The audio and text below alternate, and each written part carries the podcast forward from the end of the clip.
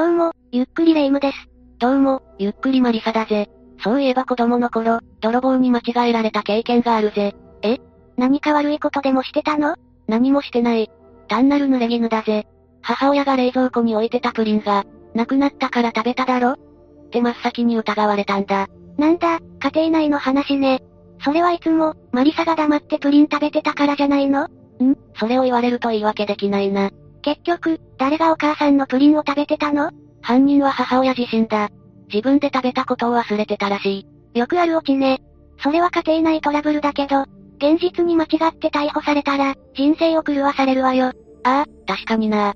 だけど5人逮捕なんて、そんな頻繁に起こらないだろ？起こらないわ。でも、冤罪事件で逮捕されて、48年拘置された事件もあるの。48年嘘だろ？嘘なんてつかないわ。当時は自白を強要されたみたいで、後から再鑑定で事実が判明したのよ。おいおい間違いは誰にでもあるけど、それは一番やったらダメなやつ。どんな事件だったんだ？それじゃ今回は、冤罪を生んだ袴田事件を詳しく紹介するね。それでは、ゆっくりしていってね。事件は1966年6月30日、静岡県清水市にある有限会社大小金、味噌橋本藤作商店で起きた。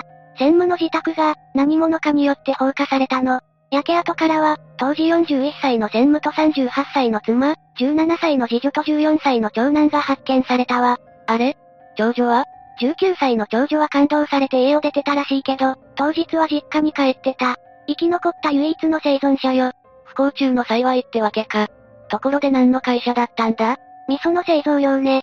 亡くなった4人の遺体には刺し傷があった。しかも集金袋がなくなって、雨がっぱと小刀が見つかったわ。それってつまり、強盗の仕業か？警察の見立てでは、会社をよく知る内部の人間の犯行じゃないかって。なんでそんな答えにたどり着くんだ？まず事件当日は給料日。そこに現金があるって知らなければ、集金袋を持ち逃げするのは難しいって考えたみたい。仮に金目のものを探すにしても、当てがなければ無駄に終わることも多いみたいよ。なるほどな。さらに専務は柔道二段の巨漢。それなりに対応できる人じゃないと、立ち向かえないって言ってたわ。うわぁ、柔道二段か。それは厳しいな。だから当時工場で働いてた、元プロボクサーの袴田岩尾さんに容疑が向けられたの。彼は、放火の消火活動で左手中指に怪我をした。そのせいで部屋から微量の血痕が付着したパジャマも出てきて、これらが根拠となって逮捕されたわ。消火活動の怪我だろ？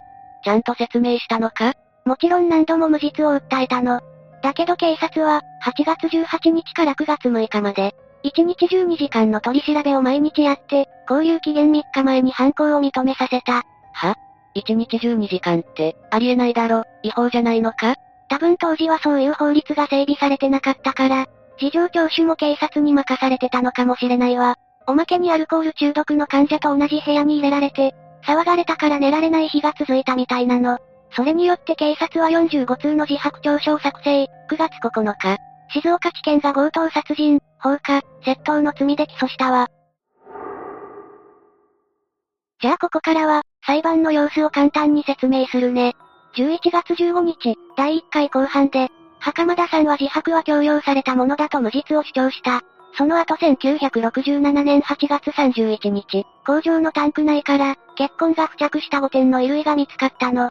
ちょっと待てよ、警察は事件当時、当然現場検証しただろ？そんなに後から遺留品が発見されるのか？今となっては詳しい捜査状況がわからない。闇のベールに包まれてる感じね。1968年9月11日、裁判の結果、袴田さんの死刑判決が下ったわ。そんなのってありか？もっと確実な物的証拠がないと、極刑にはならないだろ？それがなかったのよ。ここら辺のやりとりは、一般的に詳しく開示されてないわ。弁護側は東京高裁に控訴。ところが、1976年5月18日に棄却されたの。だから最高裁に上告したんだけど、1980年11月19日、またしても棄却されたのよ。ふーん、それって警察や検察の証拠が間違いないってことか？そう受け止められたのかも。11月28日、弁護側は判決を訂正するように申し立てをした。でも12月12日、最高裁はその申し立てを棄却して、死刑が確定したの。こうなったら、もうどうすればよいかわからないぜ。弁護側は諦めなかったわ。1981年4月20日に再審請求。1994年に請求が棄却されたけど即時抗告したの。2004年東京高裁がこれを棄却。弁護側は最高裁へ特別抗告したわ。なんか複雑になってきたな。2008年3月24日、最高裁が特別抗告を棄却、第一次再審請求が終わったわ。ん？ここまで来ると絶望的な気分になるぜ。それでも弁護側は、4月25日に第二次再審請求をしたの。再審請求って、そんなに何度もできるのか？さあ、どうなのかしら。詳しくはわからないけど、袴田さんが再審請求した時はかなり大変だったみたいよ。彼は死刑判決が下されてノイローゼになったの。そうだろうな。やってもない罪で裁かれて死刑なんて、普通に考えてメンタル落ちそうだし。一審の裁判官なんて自分は無罪判決にしたけど、他の二人は有罪。説得できなくて極刑になった。もう後悔しかないって、裁判官を辞めたわ。その後袴田岩尾死刑囚救援議員連盟ができた。そこで心神喪失を主張して、刑の執行停止を求めたの。じゃあ中止になったのか？2011年2月11日、袴田さんは精神鑑定を受けたけど、執行停止は認められなかった。やっぱり無理なのか？誰もがみんな落ち込んでたわ。でも第二次再審請求で、当時見つかった5点の衣類を再鑑定してもらえることになったの。お、それは明るい兆候だな。実は5点の衣類だけど、袴田さんの持ち物じゃなかったの。発見時は麻袋に入った状態で犯行はパジャマで行ったって自供を取ったけど、後半の時はパジャマから5点の衣類にすり替わってたのよ。なんだって、じゃあ警察や検察は、証拠を捏造したってことか？それは何とも言えないわ。その可能性は否定できないけど、いつ誰がすり替えたのかわからないし、わざとじゃなくて単純ミスで、記憶違いだったのかもしれない。どっちにしても、提出した衣類は彼のものじゃないのよ。5点に付着した血痕を DNA 鑑定したら、袴田さんとは全く一致せず被害者の DNA だったの。なんでもっと早くやらなかったんだ？警察は先入観を持って捜査してた気がするし、何より当時は DNA 鑑定なんて開発されてなかったしね。2014年3月27日再審が開始され、袴田さんは拘置所から釈放された。でも翌日、彼にとって、悲しい現実が待ってたわ。なんだよ、悲しい現実って？被害者遺族の長女が、自宅で亡くなってることが分かったの。それはコメントしにくい事実だぜ。そうなのよ。だけど絶対に彼のせいじゃないわ。8月5日、静岡地検が存在しないって言い張ってた、衣類5点のネガフィルムは、静岡県警に保管されてたことが判明したわ。警察と検察は何やってんだ？当時の捜査を何もかも信用するなってことか？次から次へと新事実が出てくるもんね。それにもかかわらず、2018年6月11日、東京高裁は、再審請求を棄却したの。はぁ、あ、棄却した？これだけ証拠が揃ってるのに？もちろん弁護側は特別抗告した。2020年12月22日、最高裁がこの決定を取り消して、高裁に審理を差し戻したわ。それってどういう意味だ？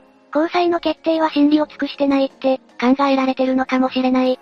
2021年3月三者協議が始まった。そこで証人尋問を実施するみたいね。三者協議ってなんだ？弁護団と検察官、裁判官が出席して、5点の衣類について議論したの。これからどうなるんだ ?5 点の衣類は犯人が着ていたものらしいけど、袴田さんが逮捕された約1年後に発見されてる。味噌タンクに入ってたから、味噌漬けになってたの。味噌漬けだったのに、袴田さんの服だって決めつけてたのか？そうみたいね。これについて弁護側は実験したわ。1ヶ月ほど味噌漬けにされた場合、血痕は骨褐色に変色した。だけど5点の衣類には赤い血痕が残ってたの。だから衣類発見前に、第三者がタンクの中に入れたんじゃないかって。言われてみれば確かにそうだな。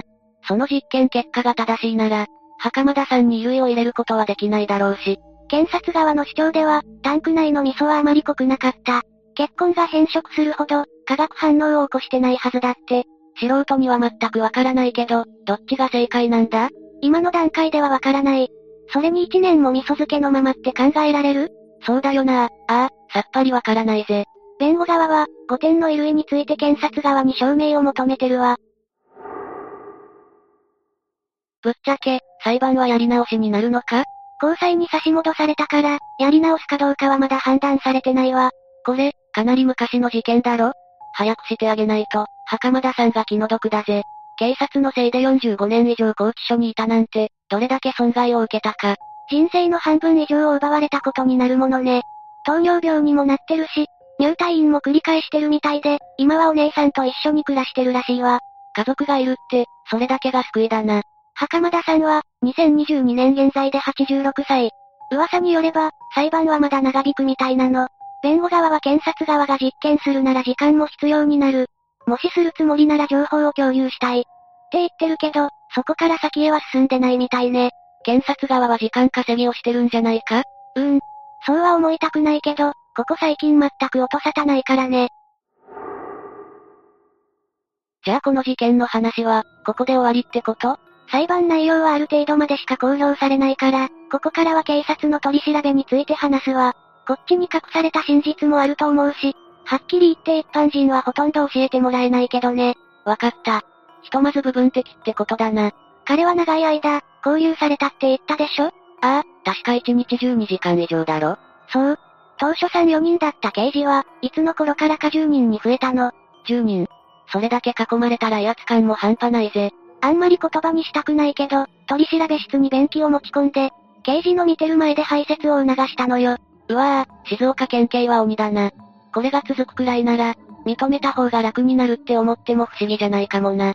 静岡県警が冤罪事件を作った原因は紅林って刑事の影響じゃないかって言われているわ。紅林？彼は浜松連続殺人事件を解決した刑事なんだけど、実は冤罪事件を4つも作ってるのよ。はぁ、あ、冤罪事件4つってやばいだろ。自白の強要や証拠の捏造、かなり厳しい取り調べで有名よ。その紅林刑事を慕ってた人が、袴田さんの取り調べも担当したって噂なの。紅林刑事を真似たってことか？確証はないけどね。何度も警棒で叩かれたし、罵倒されたって聞いたわ。罪を認めたら解放されて、東京拘置所に送られたそうよ。今更だけど、拘置所って刑務所とは違うのか？刑務所は、刑罰を受ける犯罪者が収監されるところ。拘置所は刑が確定してないもの、もしくは死刑確定者を収監する施設よ。あ、だから袴田さんは拘置所だったのか。拘置所も法務省の管轄で、刑務官に管理されてるわ。袴田さんは最初、面会者との面談にクーラーの効いた部屋を使えたの。でも、日本弁護士連合会が裁判を支援するって話が持ち上がった途端、面会者との面談は、クーラーのない粗末な部屋に変えられたって話よ。それ、あからさまな差別じゃないのか？だと思うけど、それをどこかへ告げ口しても無駄よ。どうやら刑務官のほとんどは、袴田さんの無罪を信じてなかったみたいね。刑務官は法務省の職員、つまり国家公務員。上から言われたことを遵守し、忠実に職務を果たすことを課せられてるわ。当時の時代背景を考えると、起訴されて刑が確定してるのに、日本弁護士連合会が出てくるのは気分を損ねたのかもしれないわ。なんとなく想像つくぜ。警察よりはマシだったかもしれないけどね。かなり長い時間拘束されたけど、ひとまず釈放されてよかったよな。釈放されたのは良いけど、問題はその後よ。さっき、袴田さんは糖尿病を患ったって言ったでしょ？ああ、交流中だったらしいな。他にも認知症があったみたいなの。それで街を一人で歩いて迷子になったり、階段から転げ落ちたりしたわ。だから見守りメンバーを集めて、袴田さんが出歩く時に同行する人もいるらしい。なんか切ないぜ。何も悪いことしてないのに、失われた時間はもう取り戻せないからな。